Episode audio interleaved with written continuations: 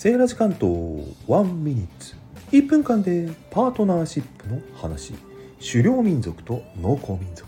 獲物がなければ探しに行くぜ。作物が取れるよう工夫するわ。人の価値観にも似たような違いがあります。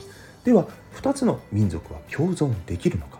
もっと近い話をすればパートナーシップを結べるか。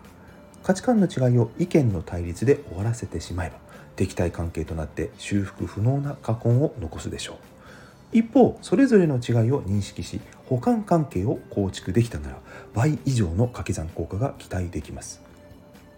例えば古来からある男女の分業はそんな合理性により大きな成果を生み出してきたのかもしれません。もちろん狩りをするのも畑を耕すのも男女いずれがやるもよし。割合を変えて両方やるもよし。パートナーシップだってダイバーシティ。あなたはどんな関係を望んでいますか？